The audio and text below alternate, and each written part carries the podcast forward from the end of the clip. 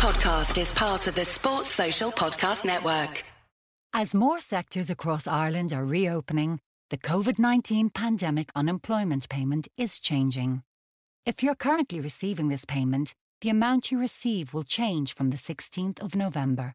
To find out more about how these changes will affect you, visit gov.ie forward slash PUP changes. A Government of Ireland initiative brought to you by the Department of Social Protection.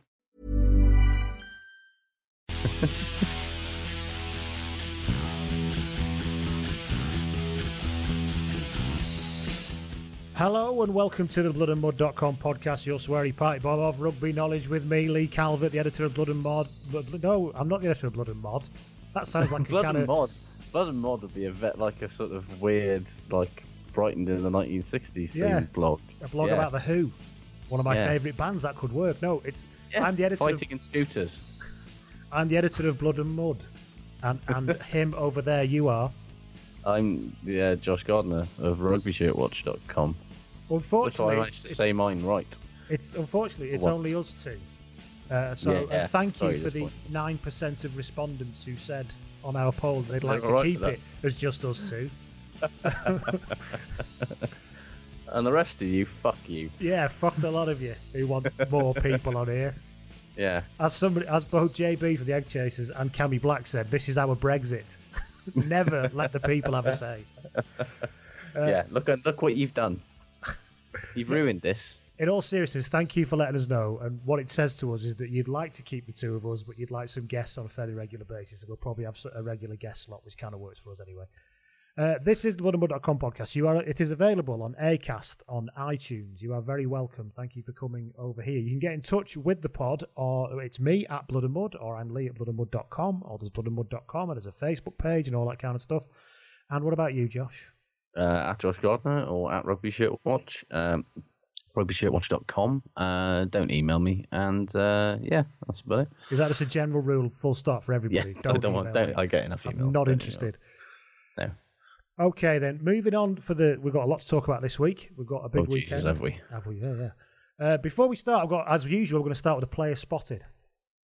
Oh, Jack Scott got in touch via email, and I like this one. He said earlier on this year, ju- just after the Lions squad was named, I saw Jack Nowell in Exeter Top Man. He looks like a top man kind of bloke, doesn't he? oh, hundred percent. Very skinny jeans and an oversized t-shirt, Mm-hmm. longer at the back than it is at the front. That kind of look, yeah. Something that looks like it's been through the like it's got caught in the tumble dryer and it's got all those like pre-made holes in it. Yes. And yeah, anyway, so we saw Jack Nowell next to top man.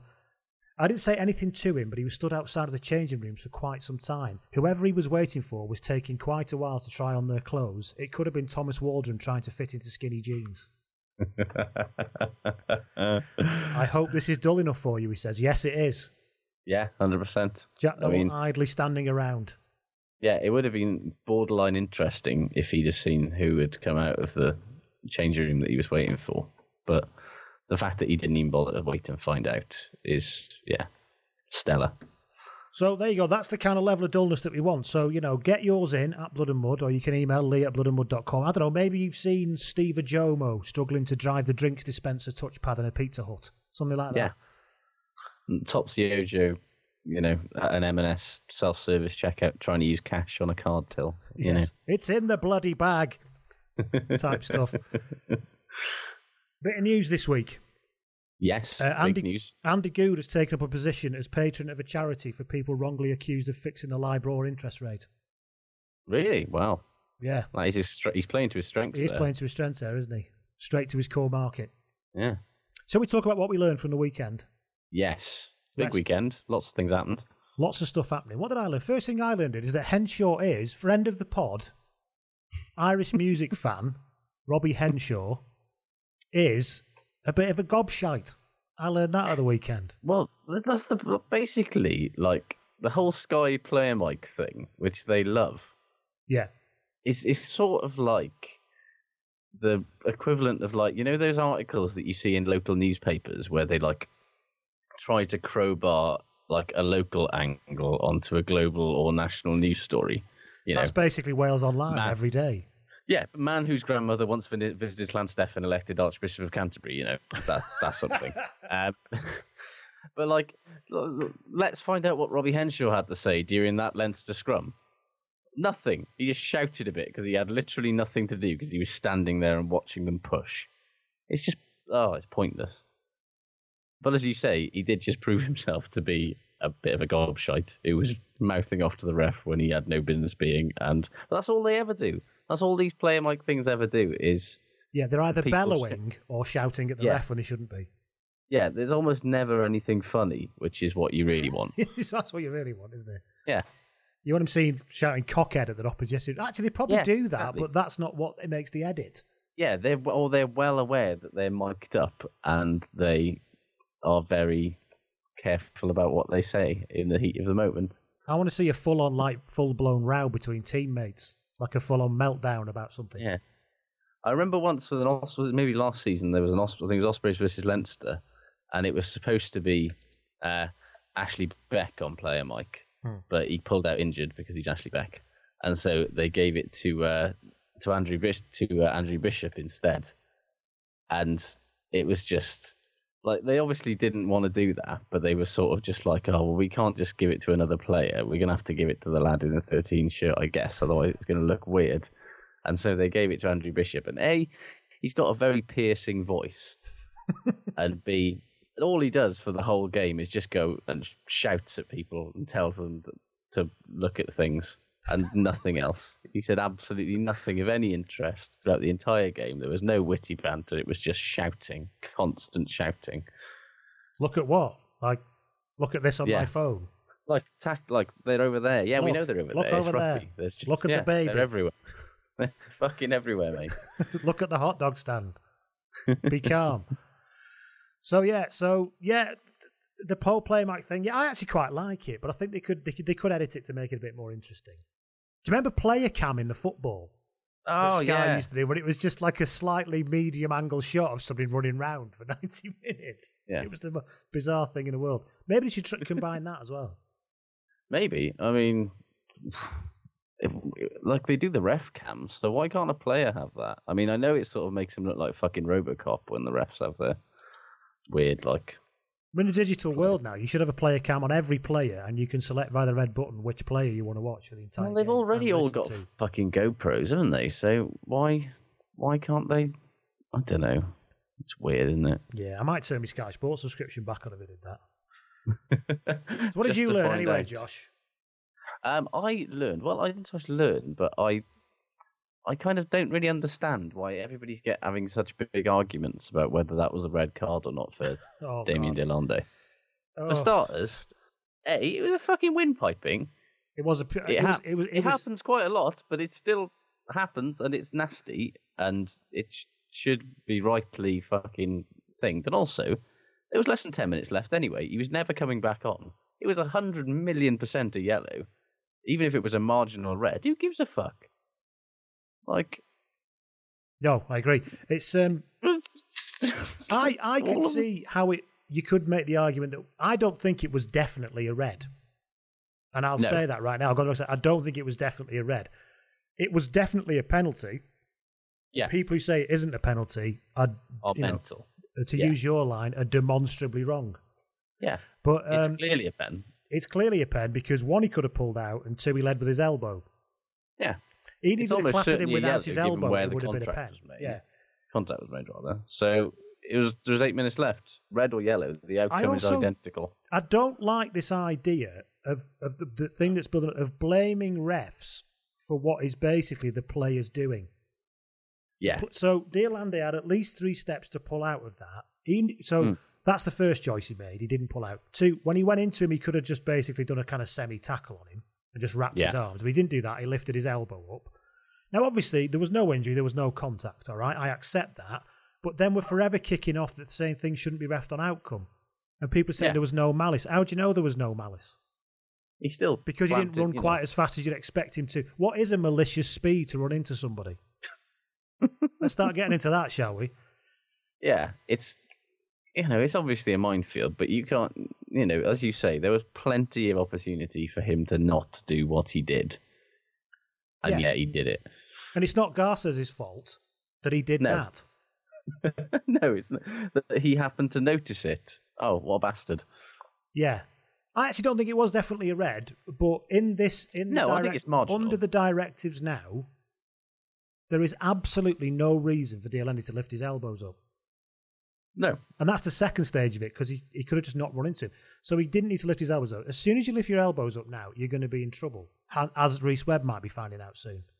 Yeah, and but that one, i- if the comparison with that one and the de Allende one is really interesting because it's like that was like a split second grappling thing, and de Allende, as you say, there was nobody anywhere near him. He had absolutely no need to be anywhere near where he was, and let alone to raise his elbows up. He made a conscious decision to try and basically have a bit of afters, and he got caught. Whether it's a red or a yellow, I don't really care. But you know, who gives a fuck? It is that thing as well that, and and I've said, we've said this before, and I'll say it again. This whole thing about referees having empathy. empathy works both ways. If you're knowledgeable Yeah. about the game, you look at de Allende and go, "You knew exactly what you were doing there. Yeah, That was deliberate. yeah, You and knew you exactly what caught. you were doing." And Ex- also, exactly. there's this whole thing Exactly. about you know, if you're too fucking thick as a player to not know that if you do something like that, you might be sent off, then actually you should just be fucking sent off anyway for being too thick. Well, it's exactly the same as people going back to that Webb thing. People complaining about Webb getting nothing and Byrne getting a yellow card. It's like Byrne got a yellow card in the Osprey Scarlets game because he saw somebody standing with his back to him, sort of trying to sort out a, a melee, and decided to drop the shoulder and drill into the back of him in front of the referee. That's just thick as shit. And anyone like I don't care how good a fucking player he is. I don't care what went on before. If you take a cheap shot and try to plant the shoulder into the back of somebody who's not paying any attention at all, trying to sort out a scrap, you're going to get penalised and you're going to rightly get a yellow card. And he can't have any complaints about that. Nobody can have any complaints about that. It's just stupidity. Yeah, and Especially also, when you do it when the ref is literally like standing next to Yeah. you. So you know the law book that there was a law that Yeah. was ad- there was a law that was added last year. There's that extra law at the end which says you know a, you know addition to except for Rabah Slimani. Yeah. Then Obviously. there should be another one now that says an, an offence of being a complete fucking moron near the ref, sanctioned red Yeah. card. I, I genuinely think that I'd be totally fine with that. I mean, there was the Pascal Pape exclusion as well a few years ago, but I think they've got rid of that one now, haven't they? Yes, I believe so. yeah, so yeah, I'm I'm not as militantly. I'm not saying yes, they should all be red carded, but actually, No. I don't really see how trying to stop people late, lazily running into people with their elbow pointed up like a fucking jousting tournament is the way is a problem. really, It's not the end of the world at all, is it? And you know, Uh, thin end like, of the uh, wedge and who all that. Calm down. Yeah. I'd rather they actually address the fact that people like Robbie Henshaw are gobbing off at every fucking official Well, on the yeah, field. that to me That's irritates more worrying more, to like- me than sending somebody off for leading with their elbow. That's more Yeah. worrying for the sp- if you're going to go down the spirit of the game line. Far more worrying. yeah, yeah, rugby has a tradition that the only the captain should speak to the ref, and everyone's ignoring that now. And it it narks me that people like Dan Biggar get singled out because every fucking team has at least two or three people, and they're always backs, always without fail. They're a scrum off backs. or a fly off or a fucking centre or a winger who's constantly fucking in the ref's year, fucking giving it all that. And yeah, you know, it shouldn't happen. Either we go, you know what, anyone can talk to the ref. Let's just let's, it happens. Let's let it happen. Or we just say no. Actually, only the captain's supposed to. Let's actually start enforcing that. Yeah. So what we learned is we had something else to be miserable about for a change. Yeah. Um, what else? What else? Um, Violet? People have learned nothing from Danny Cipriani in relation to Marcus Smith. Cast your mind back about seven years to Hmm. the chat, maybe a bit longer, seven, nine years ago, the chat about Danny Cipriani. Yes. Second coming, Yeah. glorious future. I'm not going to say much more than that, Carter. really. I'm just saying everybody should just leave. He looks a very, very talented lad, and he looks like He he's does. slightly less uh, loaded magazine than Hmm. Danny Cipriani. But then again, he is quite young. And also, compared to Danny Cipriani, he does not look like he has the build for Test rugby. Like, Mm, that's an interesting, actually. Yeah. can we not, like can we wait until he's had a crack in like the Champions Cup against some big fucking lads from France or South Africa who Yeah. tried to basically use him as a fucking, you know, doormat for an entire game before we start anointing him the second coming. Because Beauden, Ba- like people go, oh well, Beauden Barrett's not big. Beauden Barrett's not fucking small either. No, he's got a lot of strength. Beauden Barrett you don't have to be big yeah, to be Beauden strong. Barrett is slight. He is not small. Yeah, George Ford is quite Marcus small. Smith, yes, But, he's George Ford does have a fair- defensive problem sometimes. So let's you know. Yeah, and also, you know, George Ford has spent a bit of time in the gym. Let's let Marcus Smith spend some time in the gym and put some, you know, he's five foot nine and he's 12 stone soaking wet. You know, that's, Yeah. it's not, it's not He's, terminal, gener- he's but Generation Z's Arwel Thomas. That just think about that. That's what might let's, happen. let's, let's look at Arwel Thomas's physical stats in comparison. I'm going to do that right now, actually. I think Arwel Thomas is even Um, smaller than that. He's about 11 stone, Arwel Thomas. But no, Uh, I mean, yeah, seriously, I don't want to completely do him down. I'm not saying that. He looks, No, he not looks at a all. genuinely remarkable talent. And actually, Yeah. the maturity with which he plays Oh, is he's wise beyond his genuinely years. remarkable. He really is. He's got everything upstairs. However, yeah, Arwel Thomas five nine, There you go. One hundred and sixty eight pounds, whatever that is. I'm crap at old 140 money. pounds is 10 stone. Yeah, it's about 12 Yeah. stone. So yeah, he's Arwel Thomas sized. So until he's not Arwel Thomas sized, let's chill out. So a cautionary tale is Yeah. Arwel Thomas. As talented as he was, a cautionary tale. Yeah. Mm. What else did you learn? Uh, I learned that. Um, oh fuck it, I'm going to get out of the way early. Uh, Gruff Rees and Steve Tandy's halftime team talks must be about as inspiring as a narrated prostate exam. Like, in six games, they scored a grand total of two tries in the second half. One against Zebra, one a consolation against the Cheetahs last week, and they're shipping truckloads.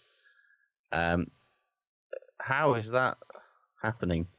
Two tries in six games for a team with Dan Biggar and Rhys Webb and Keelan Giles and Dan Evans in it is fucking mad. Dan Evans worked hard, didn't he?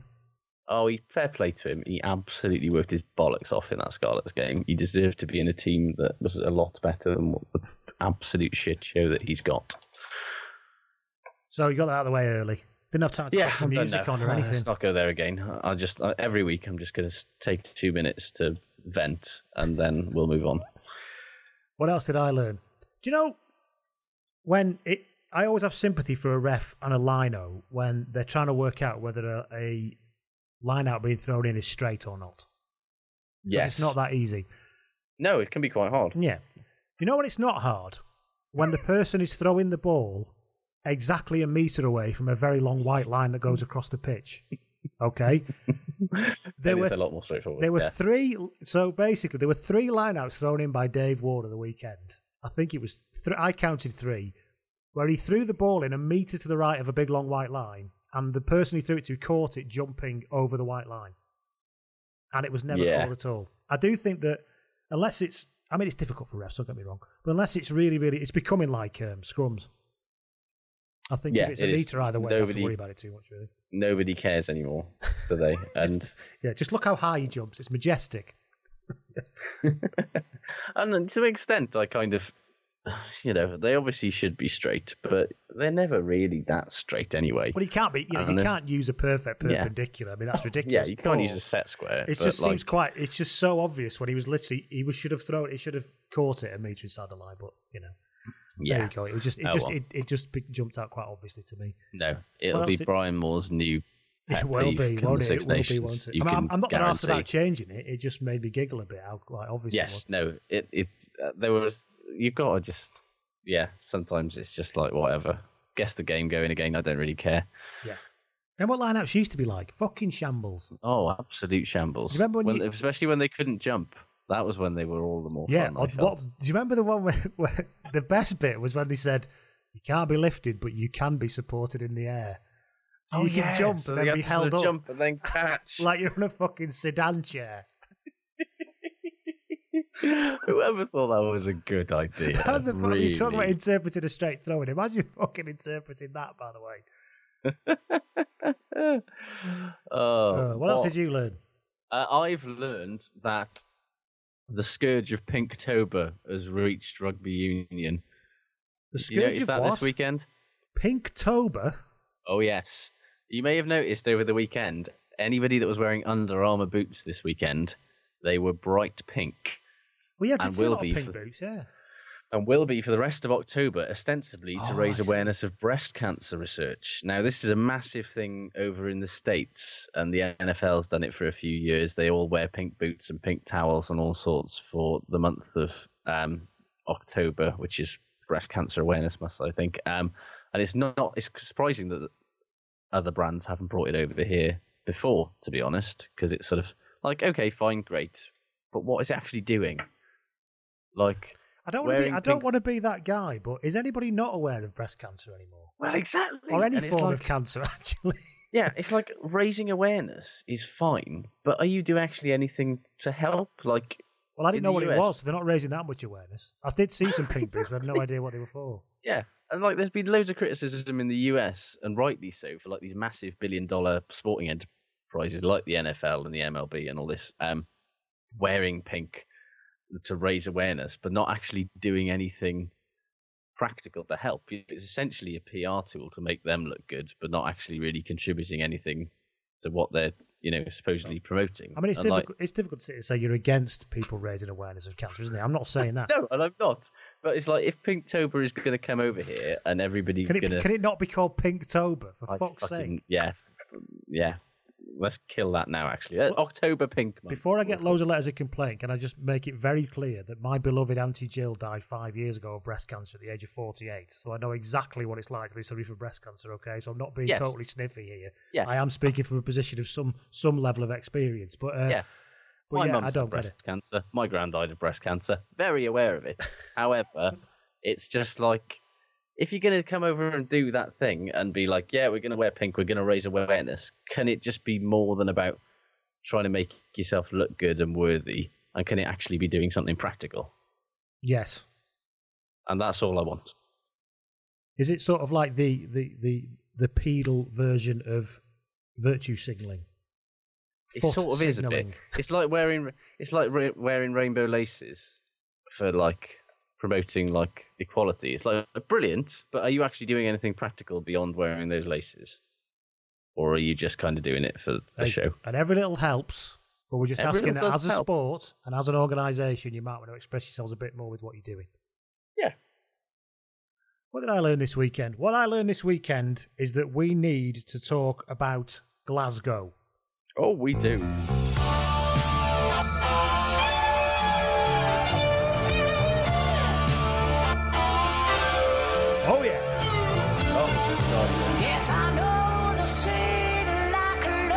Found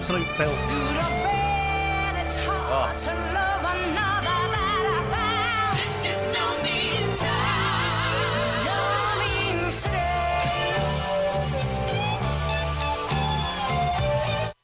Oh, no mean city God. Oh, indeed. just let it go. Just let Yeah, it that go. I was Carry gone. on. You should have seen us there, ladies and gentlemen. We were giving it a full. Well, I'm worn out Look. from air guitaring.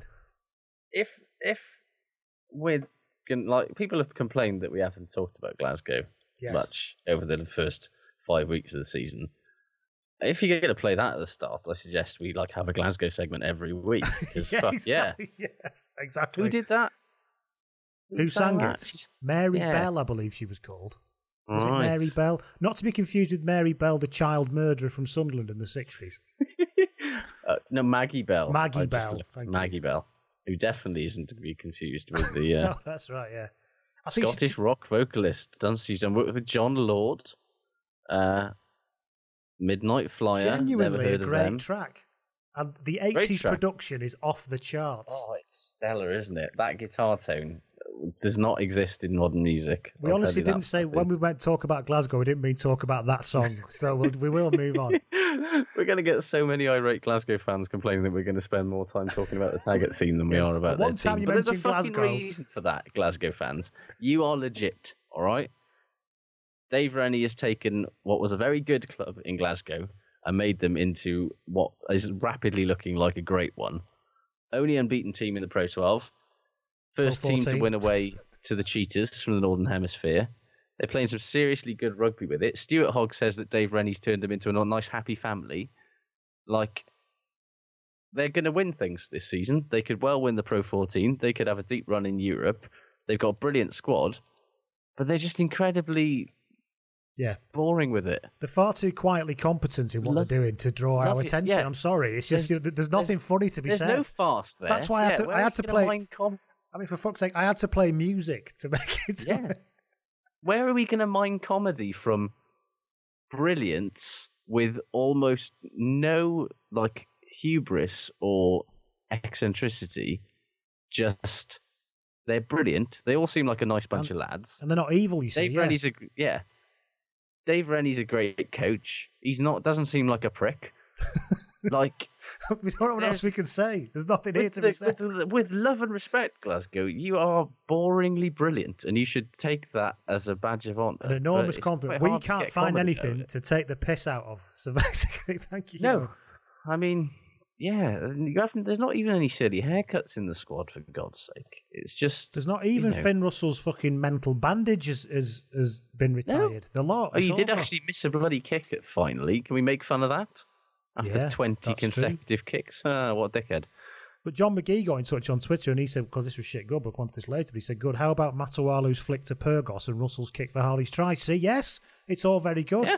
You've even turned Nicol- Matawalu back into a functioning scrum half that can be recognised as, as playing in a position and everything. Yeah.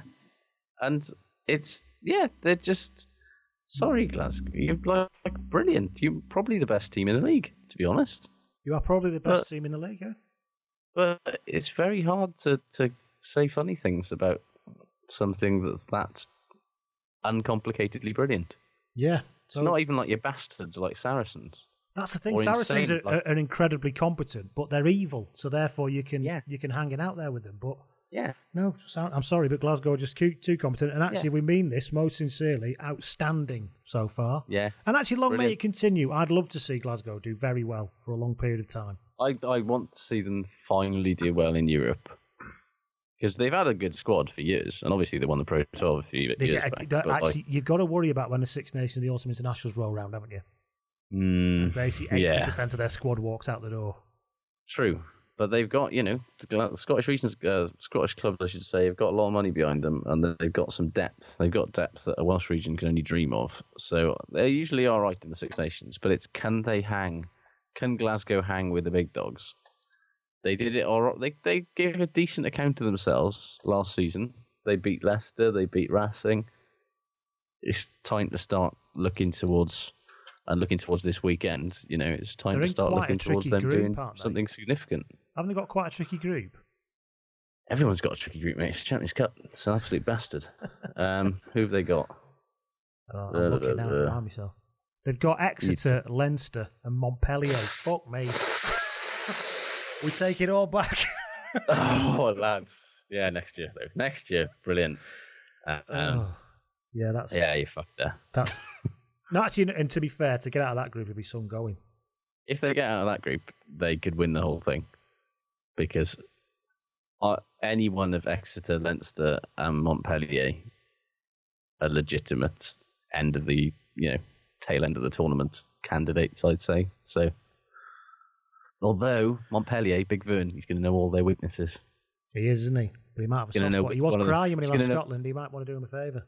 And also, he's going to know which members of that squad cried when they had to murder the baby animals. And so he'll target that weakness. He'll, he'll, So- yeah, that's what. That now that's a player, Mike. I'd like to hear somebody in a really strong French accent going "dead rabbits" to uh, to their opposite number and watching them to start crying. Yeah. Getting some, getting their phone out and showing them pictures of some horribly mutilated, like foie gras or something. Speaking of horribly mutilated and terrifying French things, you sent me a picture before we started doing this Oh of Matthew God, that was Bastareaud in a tiny I- pair of trunks. For the life of me, I have no idea what that's. You know, the man, the man who who sent, who tweeted that tweet is French. I, I've got no idea what he's saying. I've done the it translation is. thing. It doesn't make it any clearer. No, it's it's basically Hugo Bonneval and Matthew Bastareaud uh, in what I can only describe as speedos and um, some stripy vests, and one of those is wearing it substantially more convincingly than the other. Yeah, have a guess which one. Although I, I quite enjoy Bastareaud's uh, sort of nonchalance as he's striding in a tiny pair of red speedos and a stripy vest. I mean, it's in many ways it's the most French thing I've ever seen in my life. I think Bastareaud just the number of fucks he doesn't give are just because he spent his whole career just not giving one, has he? He's Yeah. he's, he's obviously eaten whatever he wanted, trained whatever yes, he wanted, continues to eat whatever he wants. got massive, massive amounts of uh, money wherever he's gone. yes, You know, had a bit of an incident in New Zealand with a coffee table, which he blamed on somebody else. If you remember all that, that was a bit that dark. was awkward. But he's he's managed to come through it singing. And, and he thinks, is he on the fringe of the French squad again? He might replace God Gail knows. Fickou. Rule nothing out. I rule absolutely nothing out. Anyway, yeah. So that was it. Well, it was starting about Glasgow, wasn't it? And we kind of seeked off. But what else did I learn? Yeah. What else did I learn? It could be Gloucester's year again. I'm not going to do any accents. You'd be glad to hear. There's no stories Oh, this I'm. But see, I'm genuinely disappointed at that. I thought you did a fantastic pair of accents last week. To be honest, I But- particularly enjoyed your David Humphreys. But yeah, the South African one wasn't good. It's very hard to do South African accents. It is hard to do. It's South hard to do accent. accents that are quite close to other accents. Because South African ends up becoming easy to go- Australian, and if you try yeah, and do a, or Kiwi very easily. yeah, Yeah, it- or if you try and do a West Country accent, it ends up becoming Welsh. yes. Comes quite tricky. That's just me anyway. Mm. Yeah, but no, I mean, I mean, generally, the, the Premiership generally is, is Makes no just sense makes so. whatsoever, it? Apart from the fact that Saracens are top again, that makes perfect sense. But everything else, it just Mm. Well, that's just make the, a, a the lick of one sense. spot of order in an otherwise confusing world, isn't it? It is. It's it, yeah. No, I don't understand it. Wasps are a mess. Yeah, third from bottom. like that defense. What the fuck is going on there? Like that, the the Jamie George second try. Like you Hmm. could have sent an entire platoon of Jamie Georges through that gas gap, and it was just like, what are you doing? What are you actually doing? I don't understand. Di doesn't understand. That- His little face. Oh,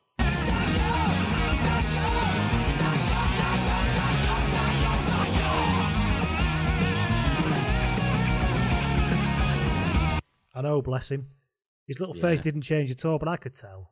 I could tell he was I hurting. know. I could see it in his. I could see the pain in his eyes. He'd also I really did. downshifted to casual sportswear this week. I think He that's a sign of the fact that he's he's not a happy camper. He couldn't be bothered doing it's his ironing. Like when he was coming into work in, you know, a, a, a barely fitting shirt and tie, you know, you could tell that he felt like the cock of the walk. But now he's like, you know, basically the, the equivalent of my wife's left me. And as you say, she stopped doing the ironing. I mean, an open, So an just- open, an open neck shirt and short sleeves would have been perfect for the final last year when it was boiling. Yeah. But he was fully jacketed and suited up, top Yeah. button still done for the duration. I think it's a Yeah. sign of a deep psychological trauma. Yeah, and I don't think, he's that's. I don't believe that's a leap at all that I've just This made. team don't give a fuck. Why should I? What made, somebody pointed out on Twitter, and I'm sorry, I meant to copy it, and I'm sorry, it, it is. They made the point that I think it might have been Repka who said that quick tap which led to that try. It was a quick tap Hmm. 13 seconds after the referee had blown his Not wasn't- quick at all, so, no, so they had plenty of time tap, to organise themselves. And Haskell was properly walking and wheezing all the way across to where he was supposed to be. Yeah, he's uh, he had a hard summer, bless him. Yeah, sitting what did- on the bench. What did you learn? Uh, else did you learn? Josh, anything? more? Um, I learned that national dual contracts don't really work if you don't play pay the players what they're actually worth. Um, Rhys Webb, right? yeah. Going to Toulon, right? He the the WRU dual contract that he was offered to stay is about half of what he's going to get in Toulon. Now, you can make all sorts of cases about the other benefits that national dual contracts have. You know, you, You play less, you get you get- access to you know the WI medic- medical staff, all that stuff. You get to live in But Port not- Talbot, things like You that. get to live in Port fringe Talbot. benefit. but not for fucking half the money. Like, that's mental. Like, just genuinely insulting. Like, people ask why Ireland are making it work when Wales can't, and it's because centrally contracted players in Ireland basically are earning what they earn, or near as damn it, to what they get in England or in France. But Wales are trying to lowball their players, and Kel surprise, the wheels have come off, and everybody's leaving because nobody's going to take a fifty percent fucking pay cut just to stay in Wales. I think there's an, As an, nice as it is. an incredible amount of not facing up to the reality going on with all of this stuff. In that Yeah. everybody's losing money with what hmm. they're paying players, which means. Yeah. that you've either got to get a hell of a shitload load more, more money coming in, which isn't going to happen because there's only so big a market for rugby can be in the British Isles and Europe. Yeah. Um, you're losing players, so therefore everyone's overpaying everyone. The market Mm-hmm. is being dictated by France, who you know, all right, they've got a big TV deal, but that's still a complete basket case funding wise as well. Everybody's chasing this French pay to try and keep older people or losing people, and there's just a massive amount of just not facing up to the reality of the situation. I mean, when you've got sort of third string fly arms at shit old teams or not very good, well performing teams paying being paid hundred grand a year, Yeah. when you when you're well in the red already, the whole thing is broken. You see, football gets away with it because of their massive global reach as clubs, Yeah. their almost unlimited ability to negotiate TV deals, and the fact that they've all entered this sort of devil's bargain together. You know what I mean? Yeah, in terms of the, you know the TV the companies have to Premier keep League paying. does reek of sulfur, Yeah. but yes. it's yeah, Well, no, it's it's very true. Like I think I said on Twitter the other day that you know, I don't think that Welsh rugby will exist in ten years in any kind of recognisable way. But how but can you the can Premiership quite, exist in- quite in easily, way? yeah, you could put that out to everyone. Is rugby going to exist in ten years if we keep going like we are, spending more money than we've got? Not cutting our cloth, you know. And I'm fully in favour of players getting every fucking penny that they Absolutely. can. Yeah. And Power if to the, the money's people. there, fucking go and get it by all means. But you know, a couple of years ago, the average salary in the Premiership was like I think it was something like forty something grand Hmm. for a Premiership player, and like Dan Carter getting a quarter of a mil a season for uh, Perpignan at the time was seen as like insanity. And now we've got Rhys Webb getting six hundred grand a year, Hmm. and Carter's on a million a season. Also, and it's who, like that. who loses here by Rhys Webb doing this? Really, who loses? He gets a load of money. He gets Yeah. exposed to playing rugby in one of the best leagues. Well, most mental, but you know, a top end league, different experience, Yeah. world class Might players actually all win something. Might actually win something. Tops up that beautiful Ronseal teak. Oh, it doesn't. Imagine the money you'll save on fake tan now that he doesn't Yeah. have to on in beds. Now that you can just All go he'll have to do is put some lemon juice in his hair to get that streak. He won't Yeah. have to like dye it or anything like that. and you know, it's perfect for him. And then, do Wales really lose out here? The only issue is No. is access, isn't it? Yeah, But luckily, World the- Rugby are relatively strong on access to players in international windows. You really Yeah. only you're quibbling over a the one team that isn't though, and the one team that is a shithouse about it is the one that he's gone to. And apparently, the rumor is that if he gets like it is it's in his contract that he will not get paid if he gets injured for Wales, which is Right. fairly horrible. But that's he's just taking how- that risk, isn't he? Yeah, he's That's not decided to go. Well, you know, you fucking know. hell, it's a lot of money.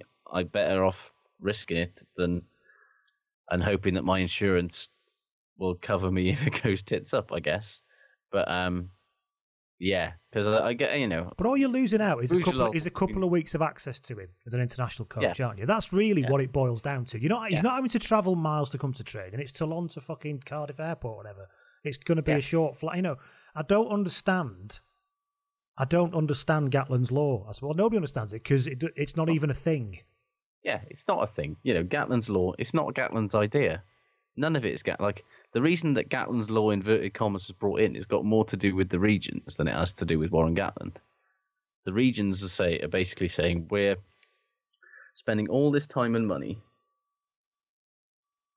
and we're developing these players for you, and we're getting absolutely no compensation for it, and we're losing them to everywhere else. But mm. you know, it's so they said, you know, basically force them to stay by saying that they can't play for Wales. It's going to be interesting to see. Yeah, but on, it's finish that point. it just doesn't make any like that's not Gatland doesn't like Gatland doesn't give a shit where they're playing.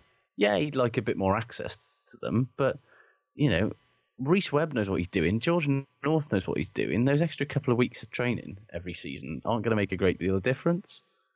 And most of them have gone now, have negotiated full release for all training camps and stuff in their contracts anyway. So, yeah, I just the whole thing has been handled badly, Kel Surprise I just, by the WRU, and by and large, how's it going?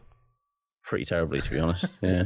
But I just, it'd be interesting to see when when everyone runs into the wall because it's coming. Yeah, it really is, and I'm becoming more. There's a diminishing returns issue Cognizant. Here. I think.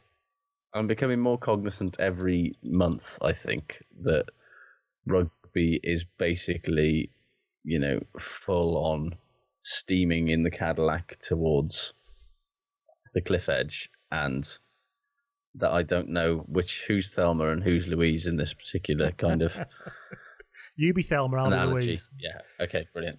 Uh, well, who's Brett Gosper? Um, I don't know Brett. He's the car. um, so it's a- okay. Good. yeah. So I don't. Um, Yeah. yeah, it's, it's, I'm it's sorry to be negative, but honestly, ladies and gentlemen, I don't want to be. No. th- There's a reality issue here, and we can all just close our Yeah. eyes and go, "Isn't this wonderful?" Or accept the fact that we're existing in something of a bubble at the minute in terms of rugby pay, and Mm. you know, and all you know. How old's Rhys Webb now? 28, 27, 29. 29. 29 Of years. course, he's going to take this fucking. Yeah. It'll be done in four years, won't he? a million percent he should take it.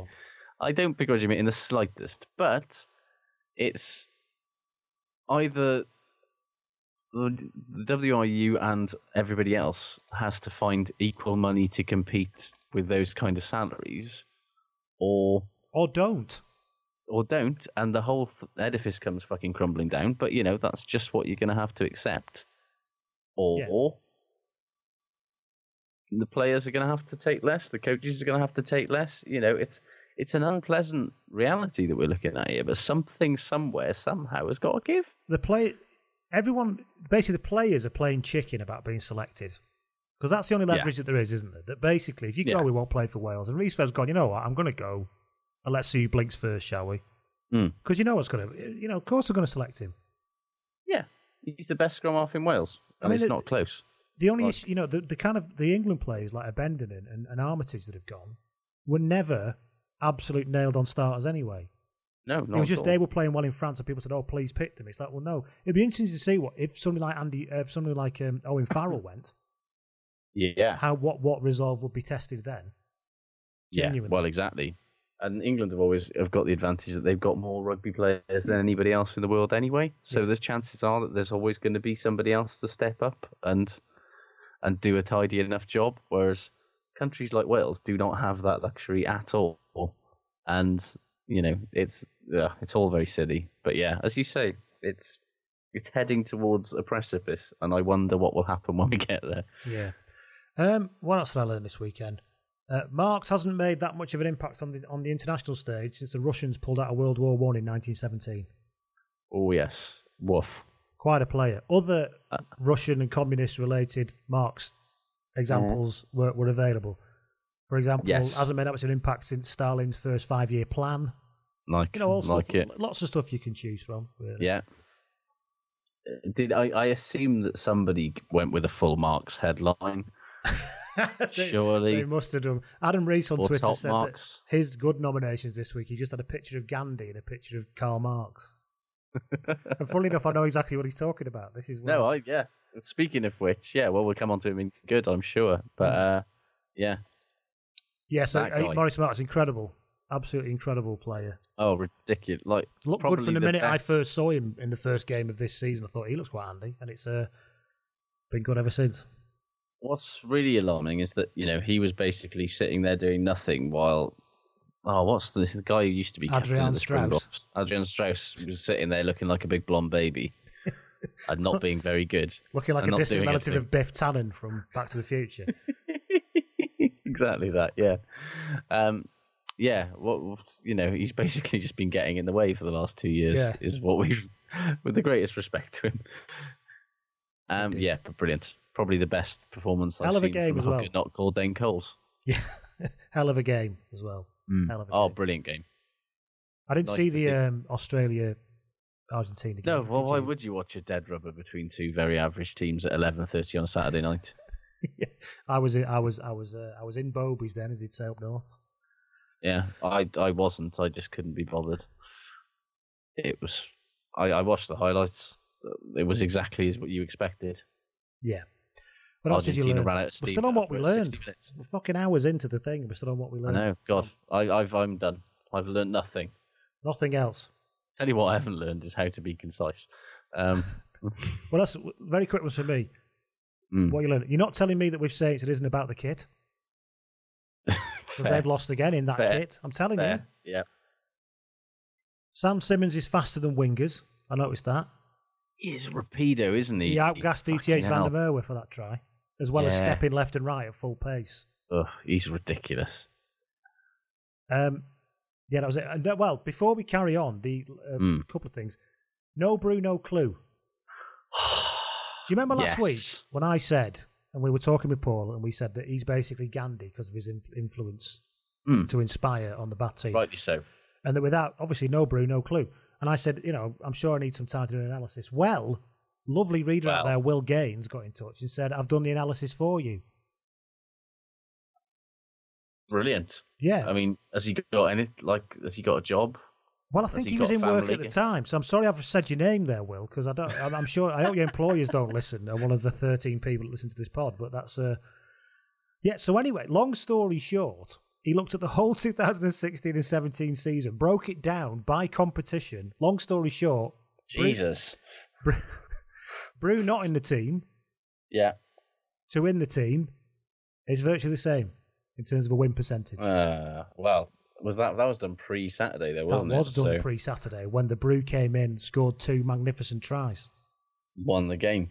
won the game for them. So you Stick that in your pipe and smoke it. Science schmience, I say. Yeah.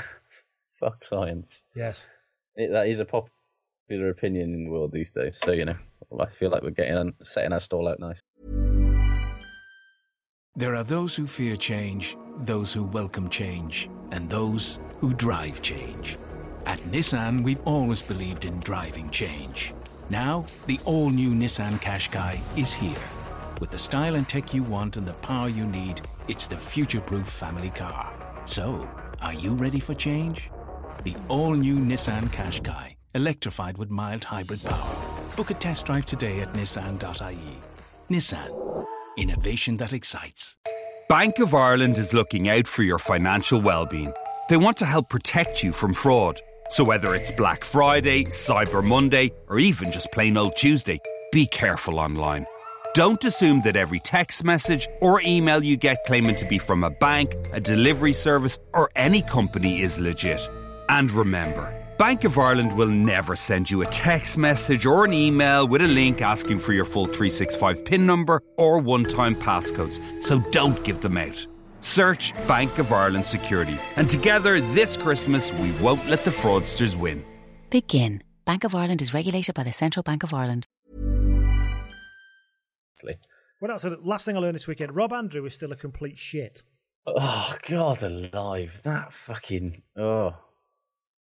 Is there anybody in rugby who's gone more out of their way to just demonstrate what a complete fucking ring piece they are than him? Uh, Unbelievable. It's just yeah, the the the, Like- the stupid mouse faced tit is back, and basically It's like, saying that don't care about your book, mate. he's got a book off. out, obviously, and he's having a massive Hell's go at, Stu- at Stuart Lancaster in it in the Telegraph, of course, just to make it even more unpleasant for everyone involved. Um, Teflon Rob, the man who just not only every review he commissioned, he got promoted out of. He was Yeah. never held responsible for anything. He made a big Yeah. point in this in this um, piece about the fact that Wayne Smith would have been better, even though it was his Maybe. job to secure Wayne Smith, and he didn't Yeah, do it. and somehow didn't. Brilliant. Yeah, so and I feel a bit sort. You know, it's a bit a pile on for Stuart again. Although there was a brilliant picture of Stuart looking a bit confused and frightened. Well, it's like, yeah. Why didn't you like you? It's not like he was just sitting there unable to do anything when Stuart Lancaster was making these bad decisions. The RFU signed off on bringing. It's widely known Hmm. that the RFU basically stumped up the money and signed off on Sam Burgess coming over from league. So it's not like Rob Andrew was in a position of power where he could have in some way influenced or stopped that decision. It's not like he was Stuart Lancaster's boss or anything. He'd, and he'd also been there when Andy Robinson did exactly the same thing with Andy Farrell. I've got Yeah. a leadership problem. I've got a position problem. I know I'll buy a, a great player from rugby league and hope he can solve it within two months. Yeah, and he allowed that to happen again. It, I found, I genuinely found it incre- like disgusting. It's like you were in fucking charge, mate. You should be carrying the can for this mistake, not basically hanging out a coach who, for all of his flaws, was a very decent man Hmm. and clearly cared fuckloads about it. Yeah, you you don't need to be a fucking genius to see that he cracked under the pressure of the World Cup. It was a home World Cup in England where England were expected to do well by the English media. No England coach in the history of England coaches has ever been under that much pressure, I would say. Like No, and no English in terms of media and exposure and all that, like a home World Cup where England are good. It was insane. And oh, I just thought it was so disingenuous and so slimy and so shitty and oh, just I just everything hope he'd gone away and would never speak again. Yeah, But obviously that's not the case. But it did remind me, uh, him popping up, of just how many times over the history of rugby he's managed to be a bit of an argumentative shitbag. And a sort of regular, sort of semi-regular, occasionally we might dip into this, something called Great Rugby Arguments. Oh yeah. And I found two great rugby arguments that Rob Andrew has had in history. Now this one, Only the first, two? sorry, well, Only two, two? yeah, indeed, yeah. This Yeah. one I do like. I'll get to this one. Rob Andrew versus meteorology. Oh, I was this. Continue. Yeah. 2002, right? He loves having a Barney, like uh, Oh, he loves Rob, it. doesn't he? In 2002, he took it so far that it was almost like he'd gone insane. In January of that year, right, Newcastle were due to play a Heineken Cup tie against Leinster. Rob was at Newcastle at that time. Uh-huh. Only for the ref to decide that the pitch was frozen and therefore too dangerous to play a rugby match on. That's not that's not a controversial view, is it? Certainly not in January in Newcastle. No. After no. all, you know, you wouldn't play rugby on concrete, would you? So why would you play on a No. frozen pitch?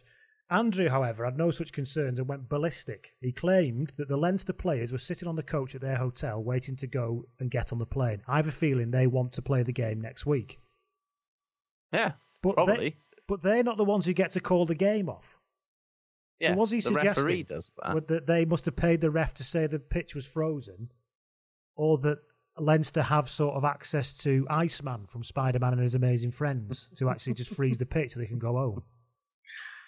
Well, I mean, it's also with the benefit of hindsight. It's not like Newcastle had done something like, oh, I don't know, installed an artificial pitch because it was It so fucking cold and shitty and shambolic. They, they play in there. Hoth, yeah.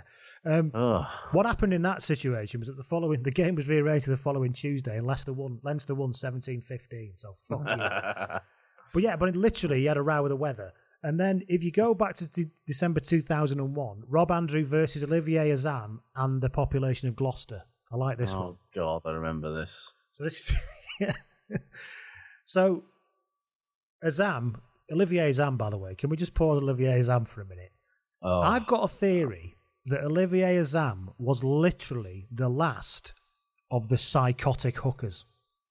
He was an absolute lunatic, wasn't he? Yeah, a proper big, psychotic, horrible bastard. Now, I can't talk about tier two nations and below, but actually, in the top tier of professional rugby, I think he was probably the. You know, like um, Butch James, the last to wear gloves. Yes, He was the last total psychopath. Because since then, it's been like. Because he played along the same time as Lee Mears and stuff, so that transfer was happening. Since then, it's been the Dane Coleses of this world, hasn't it? And the Keven Mealamu. Yeah, although you know somebody like Marcus Ayerza, bit of a lunatic, Argentinian, uh, not a sight, not an absolute bastard, not like a no, Christophe Urios not a sort proper of nasty, bastard. proper horrible. I like to hurt people like Yeah. Azam was. But anyway, this story's got everything. It's got Olivier Azam, Rob Andrew, Epi Taione, and racism. So therefore, Brilliant. it's a fantastic thing. All of our favourite topics. Yeah. Um, Olivier Azam and Epi Taione had a bit of a fight. Newcastle when Newcastle played Glo- uh, Gloucester. Rob Andrew tr- decided to to calm the situation down afterwards by accusing Olivier Azam and the whole Gloucester crowd of being racist. Brilliant. He said, Azam called Epi a black bastard and spat at his face. It was a cracking, lively game, but it pales into insignificance for me. I don't even want to talk about the game. This is about racism.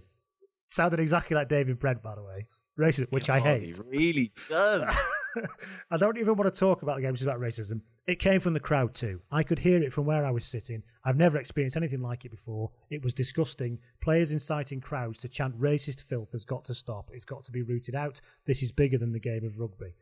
He then continued, Epitaione is not a violent man. Chinny fucking wreck. yeah, do you reckon? Yeah. Um, he was just reacting and he was in tears in the dressing room afterwards. This lad's in tears after what's happened to him. Um, this is a sad day for Gloucester Rugby Club and we will be looking to see if we are going to take any further action, he said. then Olivier Azam brilliantly adopting a variation on some of my best friends are black. Denied everything. He said, I've, I've, uh, I have never made such remarks to another person. My mother is French and I was born in France, but my mother, my father is Moroccan. In French culture, this makes me technically non-white, so it makes the allegation even more crazy. He said, I'm technically I'm non-white. te- "This is brilliant. I am technically Technically non-white." non-white myself. So in the aftermath, Gloucester decided to ban Andrew from the ground until he apologised, with owner Tom, Nice. Wa- Tom Walkinshaw saying, Rob has a history of shooting off when things haven't gone his way. But, Oh, rem- that's the understatement of the century there. Oh my god. but his remarks last week were, I believe, the most disgraceful ever made at a rugby press conference. I imagine Tom Walkinshaw's been at Steve Diamond's press conferences, so that's probably quite a... Also, also, this was pre, you know, the cunt gate. So, That's very true, yeah. um, and then Azam threatened to sue Rob Andrew. I said, I feel these ag- a- accusations have damaged our reputation and character beyond repair because he's such a, he had such a strong character before that, Yeah. and could have a de- and could have a detrimental effect on my playing career. Andrew refused to back down. He said, "I'm acting as a representative of the player and the club, and a ban on me is effectively a ban on the club." I love that. I bet the rest of the club went, "No, it isn't, Rob. Shut up." yeah, you can just stay at home, Rob. Yeah. Fuck off. Their action has serious ramifications for the league. Uh, and he was banging that drum for most of the season. In the end, guess what happened? Did he mealy mouthed back down? yeah, he was forced to apologise in 2002, as no evidence could be found for what had accused Gloucester Hook, that- what he had accused Azam of. This was despite his assertion that his own Newcastle players had heard the comments. None of them came out and said they had. A joint statement, a joint statement from the clubs closed the issue with, uh, and I quote: "Although the remarks were made in good faith, based on statements made to Rob Andrew before the press conference, he now accepts that there was insufficient evidence to justify the remarks." that is that is a minefield of. There's so much going is. on there, isn't there? It's absolutely amazing. And I also love the fact that like all like he claimed that the players heard it, and then when it came like sort of that schoolyard thing, he saw it, and then it was going, "I'm fucking looking at me." I'm saying nothing, son. Yeah, But is, is anybody else out there technically non-white? technically non-white is the new black. Yeah, so great rugby arguments. There you go.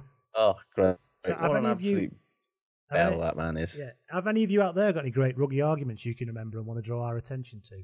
Yeah. Or who do you think is the next person Rob Andrews going to throw under a bus in a serialized column? That's all. That is well. That's all his book will be, isn't it? People will buy it to see Yeah. exactly who he's going to. Well, it, People who have wronged me. well, Bri- uh, Brian Ashton. He basically Yeah. booted him out of a job for his mate Martin Johnson, didn't he? Yeah. He really is just an unconscionable prick. he it's, it shows how far things have come that he's you know basically managed to make such a a successful career out of being an absolute penis. What makes me laugh is, as I was saying that, Matt Matthewman, Matt Matthewman just tweeted us at Blood and Mud and said he's going to throw Brian Ashton and Martin Johnson to the same bus tomorrow. You're probably right, Matt. Yeah. Yeah. Right, so there you go. Ugh. that was great rugby arguments, and Olivier Yes. Azam and Rob Andrew and racism and technically non-white people all in the space of what? Oh, Probably far too God. long, but you know how it is. People say that we get like you know people have been certain, talking about how egg chasers have been getting up and, and beating us for our marathon Yeah, length somebody podcast. did say that, didn't they? Yeah. Um, Wow, wow. shall we talk about the Cuthbert Police on Challenge Cup? accepted. Yes. Fair play to Connacht. They really, really tried to ruin our little plan for Did, didn't they? Shitwatch. Like, they were leading in what seemed like a terrible game against Ulster at It one point. It was like game, yeah. 6 5 at one point in midway through the second half. It was just like, oh, God. But, um, yeah, in the end, Ulster pulled away and they got stuck with the CPC for another week. But but Yes, here this comes is a good st- thing. Sorry, Connacht fans, this is a good thing because look at those next two games Oyonnax away against away against the third worst team in the top fourteen, or at home against the worst team in the Premiership. So seriously, Surely something's got to give there. One of those two. one of those Come two, on. Con- Connacht has to beat one of those two. We are all from, we are all Connacht fans now. Yes. Galwegians all. Yes, I, I will put any like. What I don't care what happens next weekend. I don't care if the Ospreys get beaten sixty 0 by Clermont because they probably will anyway. But as long as if Connacht beat Oyonnax, I will be delighted. The CPC. Because you know what? Yes. Oyonnax don't play another English team, uh, like another non-French team, for months after this. It's They've going to got Bri- their next round the game is top against 14. Brive. The second Challenge Cup game is against Brive, yeah. and then it's all until like mid-January or whenever the next round of Champions Cup games is. It's all French teams. The potential for Yeah. fun things happening with the CPC in the top 14. Oh God, I'm excited. And even if we miss next weekend, the chance that Worcester will beat them, Oh God! and then it's in the surely, surely they've got to beat Worcester. Like, If they do- if they don't win one of these two games, I think we should just make Connacht keep it forever, because they've let us down. They've let themselves down. They've let the con- they've let the concept of the Cuthbert Police on Cup down. They've let the Shaolin Temple down. Yeah, the Um, whole thing. Although the thing about it going into the Premiership is it's just trying to work out how long it'll take to get to London Irish and stay there. That's the that's the worrying thing about the Premiership. Whereas in the top fourteen, it could genuinely bounce around all over the shop. It could go anywhere, absolutely anywhere, and I'm really excited about that. So that's the Cuthbert Police on Cup, which brings us on to before we get into shit good. Do you remember um, the other week when we did the whole Haskell Nathan Lane birdcage thing? Oh yes, I made a yeah, letter from enjoyed that. Helen who said maybe you could do Sean Holly songs the musical, and we said to people, anybody got any ideas about Sean Holly songs the musical? Anyway, Ian Bradshaw emails. He says, as probably one of the few people sitting in the intersection of the Venn diagram that is rugby fans who also like musical theatre, I couldn't resist a Sean Holly songs musical challenge. Here's a Oh, couple of early bids. Gerard Depardieu as Serge Blanco singing "Food, Glorious Food" from Oliver. Like it, like it. Nathan Lane, obviously, playing James Obviously. Haskell, singing I Am What I Am. oh, Nathan Lane would look great in a red scrum cap as well. He would, wouldn't Yeah. he? Um, a whited up Mr. T, playing Joe Marler, singing Everyone's a Little Bit Racist from Avenue Q. That's the one with the Muppets, isn't it, Avenue Q? Yeah, I I'm- mean, that's right. That's, that is borderline, but funny. Yeah, but you see, this is Everyone's a Little Bit Racist. Imagine Joe Marler in inappropriate makeup singing this. Everyone, Everyone's a little bit racist today. So everyone's a little bit racist. Okay. Ethnic jokes might be uncouth, but you laugh because they're based on truth. Don't take them as personal attacks. Everyone enjoys them. So relax. That's basically the entire argument that, that Joe Marler wasn't being racist last year. I- it's it's remarkable. I can just I'm lost in a delightful world of imagining a blacked up Mr. T doing that in particular. A black- whited up a Mr. T. A whited up black Mr. T, up. I should say. Yeah, a whited up Mr. T, being Joe Marler singing that. Oh, that'll be glorious. And then finally, he said the shed as a chorus, playing themselves singing "Maybe This Time" from Cabaret. That would be heartbreaking, wouldn't it? That would be heartbreaking. A big sing, Oh. communal sing along to close. Glorious. Glorious stuff. That, Ian, that was thank you very much. Very, very good. Let's do shit good. Let's. What do you want to start with? Uh, good. Why not good? One, because that was good. I'm feeling quite up after that. Yeah, you know, yeah. song about racism. So let's uh, let's go into Yeah. uh, what was good for me. Jerome Garcès in the middle of that massive fight. Oh, that Is was that- fun actually. yeah. And it was what was the best thing about it was is how remarkably calm he was. This massive Yeah, ram he kicked man- off. Yeah. Yeah. Maybe it just being a referee just gives you a sort of like weirdly like sort of Teflon-y thing that you're not going to get fucking battered They must because do you're not, part like, of it. they're not allowed to. In the top level modules. They must bring big lads in and say, right, stand in the middle, and then it's all going to go off. Let's see how you handle Yeah.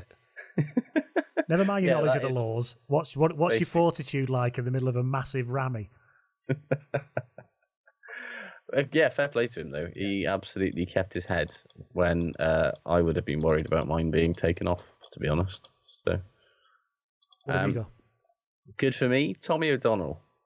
Mm-hmm. mainly for that ridiculous break and the step, which led to the Keith Earls try. And it must be said, uh, Keith Earls, Yes, he did actually on his return. Did play frequent, pretty well. Frequent critic of him I am, and he did have a rough time under the high ball, but two fair play to him, cracking finishes, and his little show and go for that disallowed try was naughty. Um.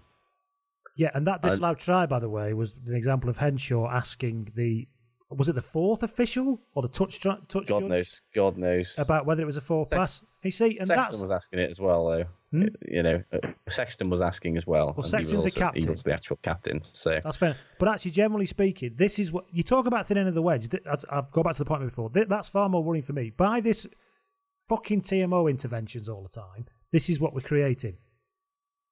A load of shit Yeah. house, shit house chat. To, to- True, but in this case, it was you know, it was just one of those things where it was so forward, so that- that forward. doesn't it would have been a travesty. It could have been 13 miles forward. The point is, is that it had been scored, and then everybody thinks it's okay to ask people to ask the, to ask the officials to ask the TMO. Hmm. I, thought can honestly say I would rather have the try given, even if it was against my own team, than have this just constantly get worse and worse and worse. I was amazed when the ref gave it because I was like, surely he's going to go straight to the TMO with that. The touch judge is going to say something, and then nobody said anything, and it was absurd that. While I'm totally with you in theory, in this case, it was just like it was absurd that none of the officials were like, "I looked a good six feet forward. We should maybe check that." But the whole, just for me, the whole thing of it stinks. The whole thing of yeah, I've given it, and then you look at the te- literally look at a telly and go, oh shit, I shouldn't have given that. Everybody come back. No, It's just But he- ridiculous. but like for me it was i was fine with it because it's like it wasn't multi phases it was the same you know it was 10 seconds hence there was no breakdown there was no it was the same phase and there was a huge forward pass so they're just getting it right like i'd rather them get it right than get it wrong Well, But it's I'd not often we make- disagree, Josh. i'd I rather make disagree the on this fucking one. decision I just no. I just I'm sorry. No, fuck off. Do your job. well that's the thing i'd much rather the touch judge have gone well that was about six million miles well, this is the problem. flag They're up. not doing that now. They're not actually No. refing in real time anymore. And, and unless you they- stop that going back thing, then it's like, never what was he back. watching? What was he like? What was that touch judge watching to not put his flag up there? Because it was miles, like Yeah, properly, literally, Mars. Yeah, it was like a fucking That's- Dan Marino job. Yeah. yeah. And yeah, there is a, a fairly serious question to be asked vis-a-vis the whole fucking why that wasn't argued. But ah, whatever. Yeah. All right, then. let's move on. Yeah, getting, Good. That, this is actually the now. good section, by the way. I'm sorry about that. good is Henry Trinder. Yes, fair play to him. He's got injured so often; it's been easy to forget how good he is when he's fit red and firing. yeah. But red hot, feet, hands, finish- everything. Yeah, he's a in talent. Fair play. What else you and uh, what else have I got in good? Uh, Damian McKenzie. got? Hmm? Like I'm not as in love with him as a lot of other people are. Like I think there's some flaws in his defense, and he's a bit small. But fair play to him with the ball in hand. He does some absolutely ridiculous shit. I do love that the top international team in the world have a couple of small lads doing proper, what you, might, what you might call, you know, proper rugby, if you like. Yeah, you know, and that fucking Milner Skudder out the back thing. How the fuck Aaron, Aaron Smith didn't make that a try? No, no. Pin your ears back, son. It's because of that That- fucking the drag off that massive fucking tube he's got on top of his head. That's what it is. I do wonder if that played a part, actually. Looks like a But, uh, failed bake-off, technical challenge or something. His head. Um, what else have we got here? What have I got, for good? Will Welch. Yes. the uh, back row at Newcastle, who ever since he went on the England B tour, effectively in the summer, has been outstanding. He's an absolute machine. He works so hard, and he's a very big part of their season being so good. yeah, and you were to ask Newcastle are kind of weirdly good now. I know they, they didn't win at the weekend, but you know, would you have expected Newcastle a season ago to go to Exeter and give them a game like they did? I don't think you would. Every uh, time, every time you weird. see Dean Richards been interviewed afterwards, though, and he's being all normal and like a good bloke. Oh, you keep getting pierced with, yeah, but but you've remember got the heart of darkness. yeah, your conscience is clear on that one, is it, Dean? Yes, absolutely. That's literally what he said after Bloodgate. conscience clear on that one? Yes, absolutely. he doesn't have a conscience. He's an ex-copper. An ex-copper in Um, the 80s. He would have worked before Pace came in. He'd have just written down whatever he wanted and made people sign it. Allegedly. um, uh, yes. Moving on from that before I say something yeah. libelous. Go. Um, good. Jamie George Hooker scoring hat tricks. I'm not sure about this. It's a bit much, isn't No, it? I mean, a couple of them were just falling over Tommy Waldrom style. No, Tommy but he was excellent. He was, and he continues to be excellent. Despite, I was thinking about this at the weekend. Him and Chris Wyles look like Hmm. they've won a competition to play rugby for the day. They don't look do, like don't they? professional. Chris Wyles, in particular, looks like he's turned up and somebody said, "Oh, do you want a game?" He's like, yeah, he right. looks I've never like a played this of- sport before. Is it like the NFL? Yeah, he- Yeah. He, looks like a sort of mid-range regional sales manager, and yet he's this wonderful finisher and stuff. He's even got his hair Yeah. is, is kind of boring. And then Jamie George, brilliant player. Looks a lot like an old mate of mine, but he's a brilliant player. Such a good player, but just the wrong shape.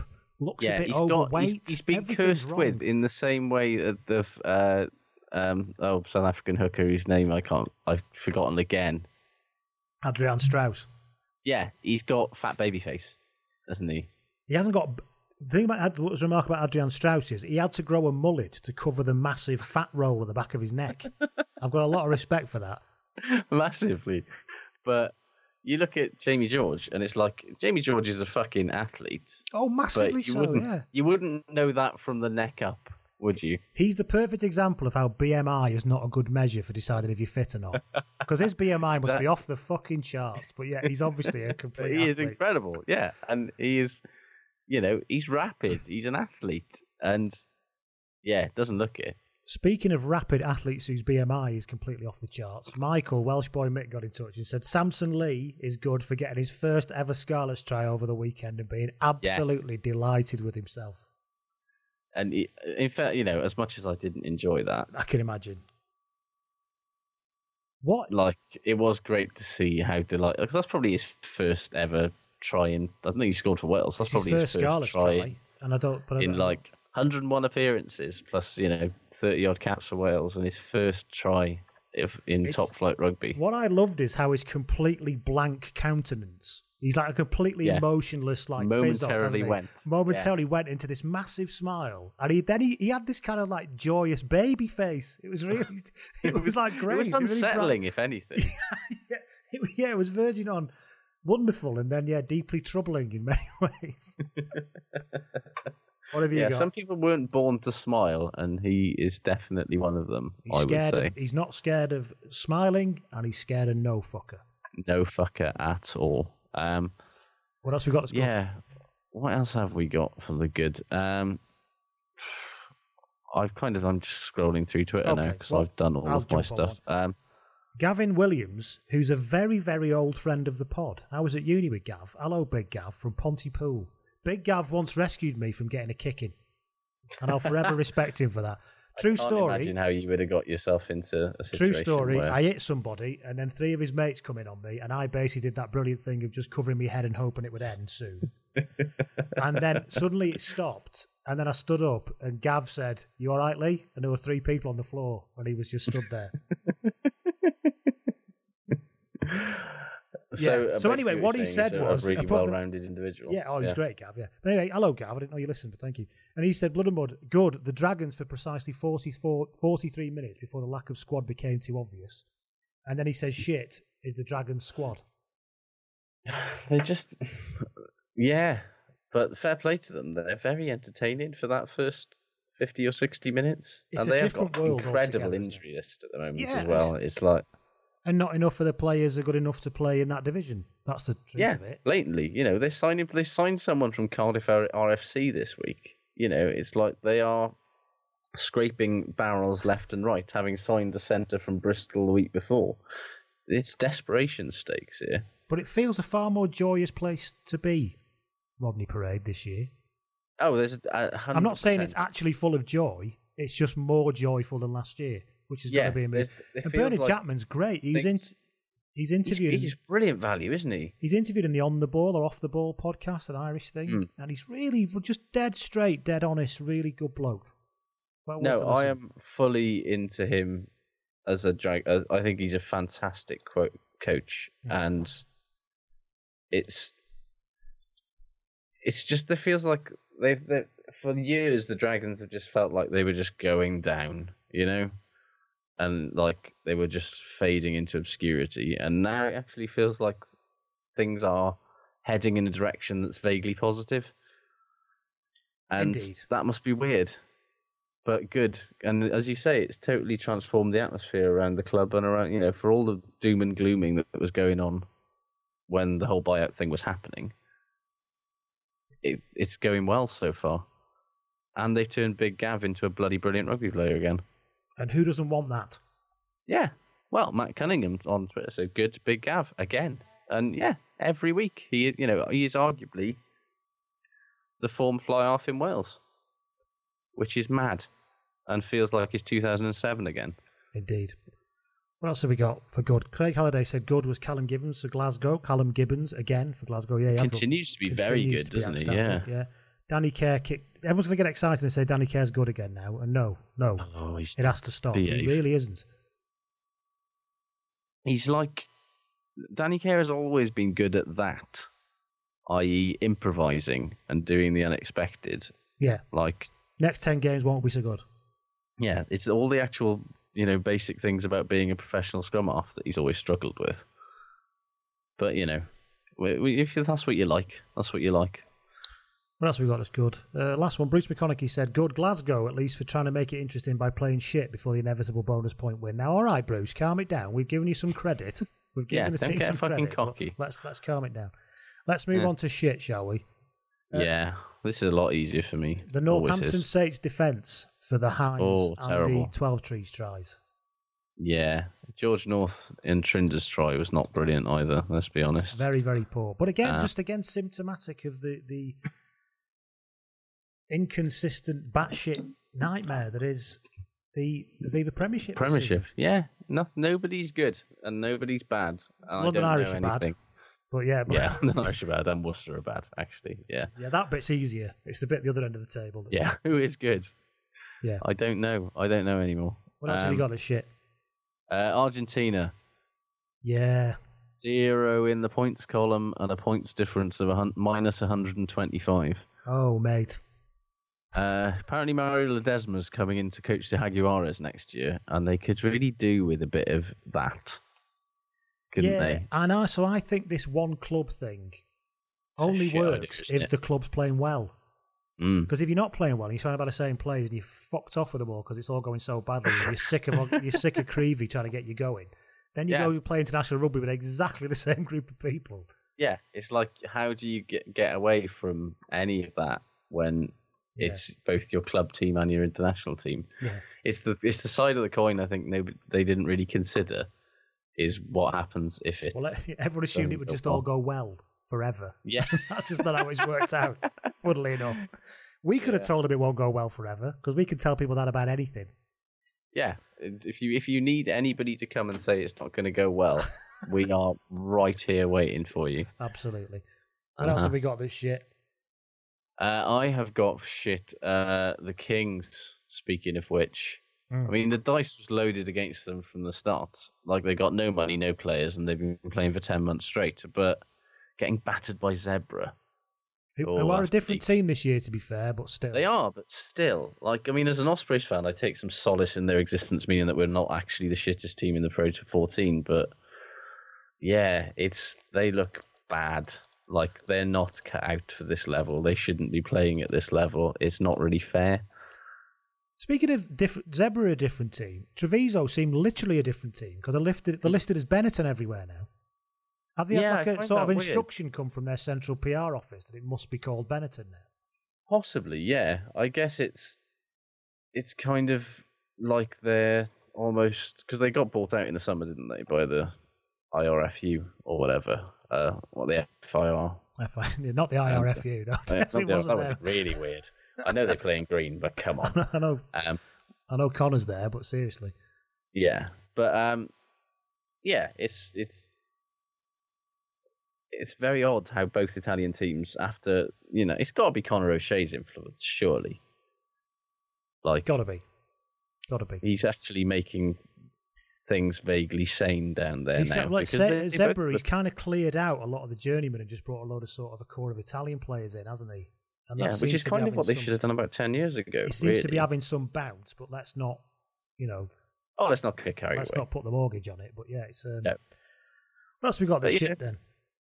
Uh, I tell you what's shit, and what's related to this is you probably saw that video um, of Marler clearing out the sheds with his cordless Dyson, Yes, um, pretending to Which- be humble. pretending to be humble, which was very funny, and it's a long past time that somebody took the piss out of that because Oh, that's what it is. Screaming to have the piss Oh, taken out. Rugby, because right into shit this week is rugby's utter obsession with humility that's been exemplified by the frothing fucking wanks that people have been having about players from CJ Stander to fucking the All Blacks or whatever clearing out the sheds and helping grannies across the street. And oh I just can't what it is is this demonstrative humility. Yes, it's not actually being humble. It's appearing to be humble so that you look good. And e- even more annoying than that which is annoying in itself is the way that journalists and fans just lap it up and they're posting it across social media with this is why rugby's the best sport in the world and all this bollock. Fuck off is it? It's just smug self-congratulatory shit.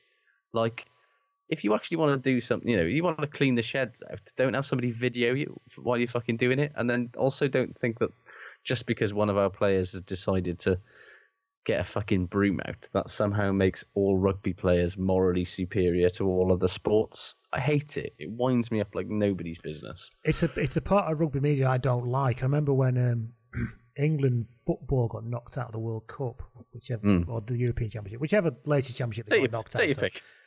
And England were doing well under Eddie Jones at that point. and the. Times had a big piece comparing the earnings between the two starting teams.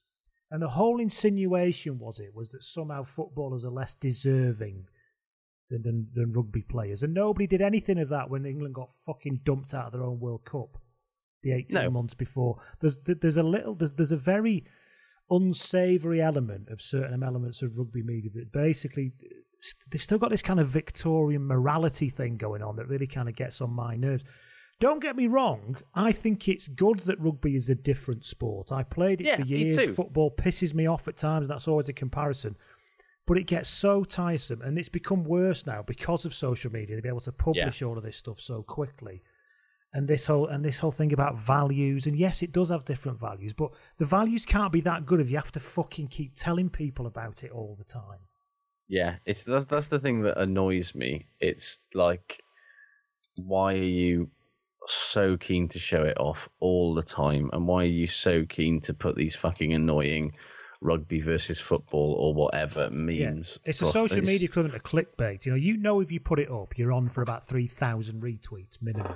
you know? Yeah, but it's just like you're not any better. You know, our players fucking gouge each other's eyes and fucking elbow them in the face and you know grab each other's balls in the ruck and all sorts of other fucking horrible shit. It's like just because they can do that and then Yes. have a beer at the I've end attempted of it. to physically maim you in a total shit shithouse way, but now we've shaken hands and it's all fine. And in a way, yeah, that's it's good. It's kind in of a way forgotten that about. is good. yeah, like but it's good that they're not like holding on to grudges, but at the same time, it doesn't excuse the other thing. I was about just don't do it in the first fucking place. Because this is not a profit and loss account. That's not how this works. You're supposed to just do the right thing.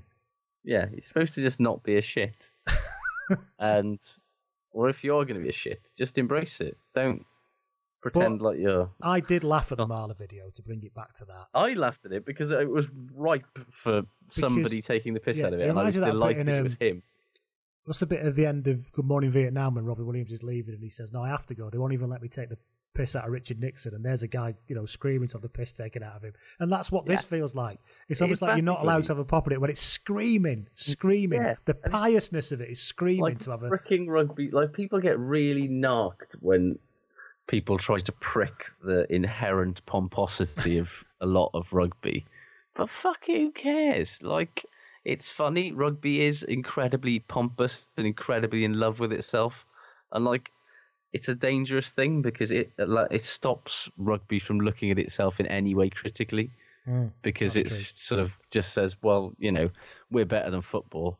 Our players are fucking, you know, blameless fucking lambs who also beat the shit out of each other. And it, yeah, it's it's a problem. So fuck yeah, take the piss out of it. It was funny. Good for him. Yeah, and that, that's part of the game. If you can't laugh at yourself, what's the fucking point of being here?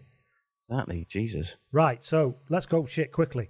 Uh, Phil Lewis got in touch on Twitter. He said, shit, the fact that Gatland's law may be altered instead of scrapping it altogether, admitting it's a bunk rule in the first. Yeah, to talk about having it if you had over a certain number of caps and stuff like that. It's all yeah, the anyway. Australian model. Just don't It's even bother. Broken.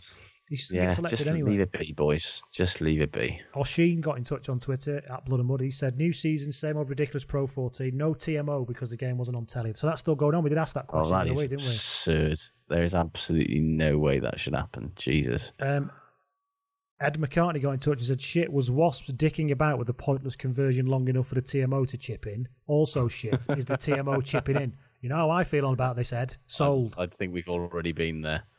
And then finally, uh, David Mill got in touch on Twitter and he said, shit, is Finn Russell missing the conversion to make it 21 from 21? However, good was Finn Russell making the conversion to make it 20 out of 20. That's not bad going, is it? Yeah, fair play to him. Well, Right. I think Yes. we've reached the Shall end. Can we finish on a would you rather that I forgot to say earlier? Let's do that. Let's. Uh, would you rather be a tackling dummy for Eben Etzebeth, Mhm. or would you rather make eye contact with Alun Wyn Jones for a full minute after yet another embarrassing Ospreys oh. defeat? Oh, it's the tackling. It's the tackling all day. Because the tackling, I might be physically injured, Yeah. but I'm telling you, I would be pierced through to my very soul Oh, you by would. Alun Wyn Jones staring at me. I would be a glass-eyed shell of a man after that had happened. Yeah, I've, I've I've started to take a weird sort of perverse glee in looking at the sort of footage of pr- after match press conferences with Wyn Jones now because he sort of has the look of a man that literally just wants to flip the table and go mental, but he sort of doesn't look. He's kind of constantly looking off, sort of to the middle distance, because I think he knows if he makes eye contact with anybody, he'll probably go a bit sort of Rage of the Lost Ark, last ten minutes kind of thing. It's also, um, I get the feeling if he stares at you for long enough, it's like the film Awakenings when the drugs stop working Yeah, and everyone stops walking around and ends up back in the chair, sort of seized up. You'd, you'd be petrified, literally petrified. literally petrified into a sort of weird, yeah, like And on that note, of- yeah. let's hope you're not literally petrified for the rest of the week, and we'll speak to you next week. And thank you very Have a much good for one. your company. Take care, everybody. Bye bye. Bank of Ireland is looking out for your financial well-being. They want to help protect you from fraud. So whether it's Black Friday, Cyber Monday, or even just plain old Tuesday, be careful online. Don't assume that every text message or email you get claiming to be from a bank, a delivery service, or any company is legit. And remember, Bank of Ireland will never send you a text message or an email with a link asking for your full 365 PIN number or one time passcodes, so don't give them out.